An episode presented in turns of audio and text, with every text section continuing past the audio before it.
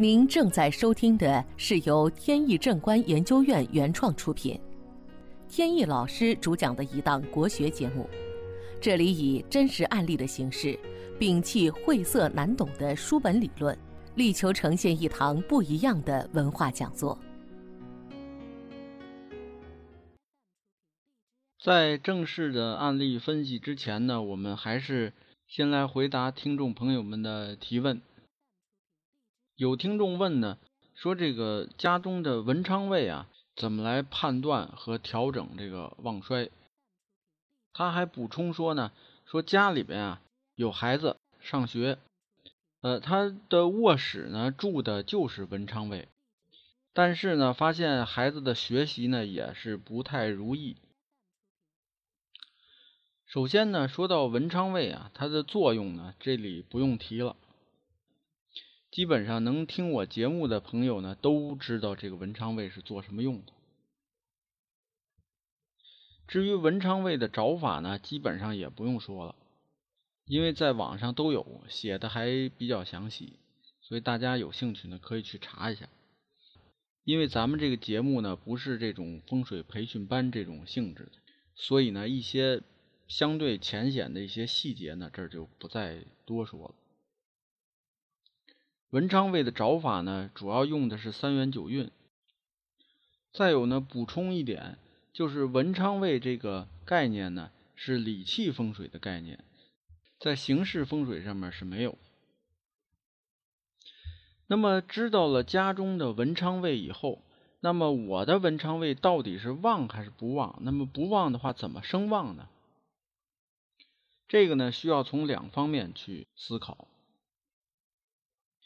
一方面呢是形式风水方面，所谓形式风水呢，它的关键字呢在一个“形”字，就是呢所有周边有形的这些我们能够看到的这些物质，呃，对我们风水的影响，这就叫形式风水。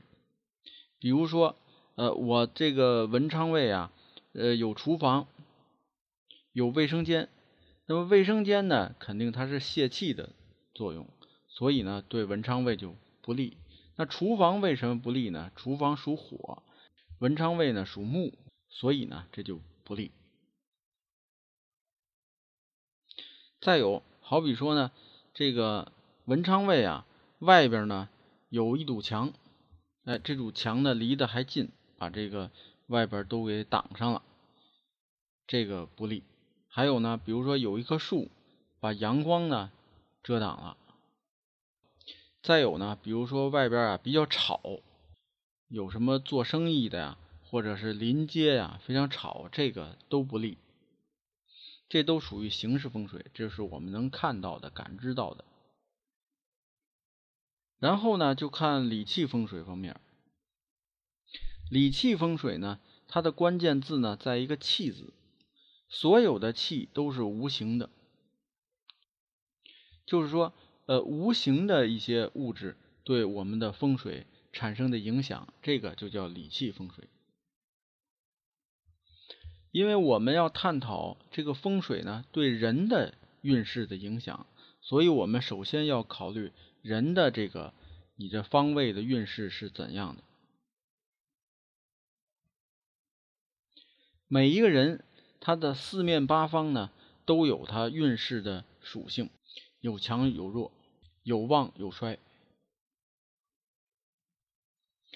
假如说这个房间里文昌位所在的方位，正好呢，从我自身来讲，在那个方位呢，我是声旺的方位，那么可想而知，这二者一叠加，我的文昌位自然就会声旺起来，反之呢，就会衰败。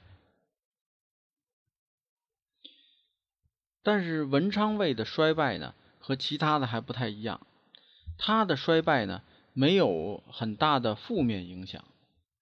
呃，衰败了也顶多就是说，呃，你的学业啊、事业啊不旺，仅此而已，它不会造成什么伤害。但是有的位置就不一样了，你比如说廉贞星、巨门星，这些呢都是病星所在的位置。屋宅的并星方位呢，正好赶上你个人的在那个方位呢是衰败的，那当然就不好了。就好比说，某一个地方现在正在闹这个新冠疫情，结果我呢正好往那儿去，然后我呢体质又弱，那当然我就比较危险，容易感染上。呃，反之呢，如果我体质很强，那我去了呢，基本上也没有太大危险，就是这个意思。那么咱们还回到问题上来，假如说你的居家里边的文昌位正好是你的声旺方位，那么这个文昌位就对对你很有利。如果是你的衰败方位，那么这文昌位啊，对你的事业、学业都没有什么太大帮助。这里呢，再补充一句，就是啊，在有的房子呀，它这个大门呢，正好开在文昌位的方位，同时呢，这个大门的方位啊，还是业主本身本人的这个文昌位的方位。换句话说，就是这个屋宅的文昌位。和个人本人的文昌位重合了，那么这个屋宅叫做文昌屋，可想而知，这个对事业、学业啊帮助都会很大。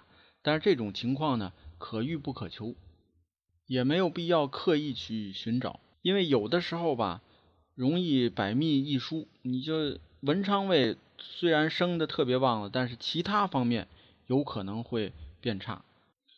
所以啊，有的时候还是看机缘。那么好，问题呢就解答到这里。本节目由天意正观研究院原创出品。如需获取更多信息，请在任意网络上搜索“天意正观”即可。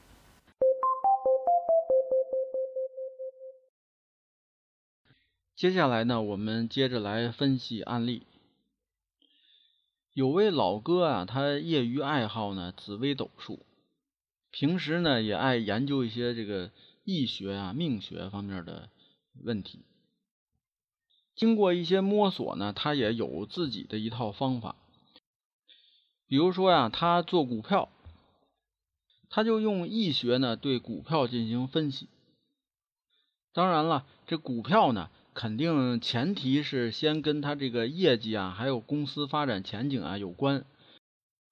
那么炒过股的人呢，都知道这业绩好啊，它不一定涨。所以到底哪只股票会涨呢？这老哥呀有自己的一套心得。他就跟我聊过，说他有一种方法，就是啊去追查这个股票上市的那个时间。呃，包括哪天，还有呢，就是开盘的这个时间，然后呢，用这个时间的八字，呃，定出这个喜用神，然后呢排大运。这样呢，就跟人一样，人也有这个流年的运势旺衰，然后也有大运。大运呢分上半运、下半运，呃，加起来一共是十年一个大运。那么大运好呢，自然就会涨；不好呢，就跌了呗。结果呢，呃，用这种方法吧，还真是在一段时期呢，让他挣了不少钱。后来呢，他又把这种方法呀做了一个引申，就是说呢，这个一个公司成立注册的时候呢，这个必须挑选一个好日期，这个日期呢要有好的流年和大运，就像人一样。这个公司呢，根据八字一判断啊，也是有财没财，有官没官等等的。现在很多公司呢，都是特别在意这个公司的名称，认为呢名字起好了，那肯定是这个发展就好。但是这位老哥呢就不同意，说名字有没有效果呢？有，但是是次要的。最重要呢，还是你这个注册的那个时刻的八字。不过呢，后来啊，好景不长，他由于自己呢前面有些利润，所以呢这个自信心啊比较膨胀。后来呢有一段时间呢就借钱炒股，投资很大。结果呢有一次赶上行情不好，就一下导致债台高筑。他拿出了这个以前分析的这个依据啊，呃，左看右看也看不出毛病在哪儿。完了呢，拿着他这些资料呢，就来找我。看过他的这些方法以后呢，呃，觉得呢倒是从理论上面没有什么太大的问题。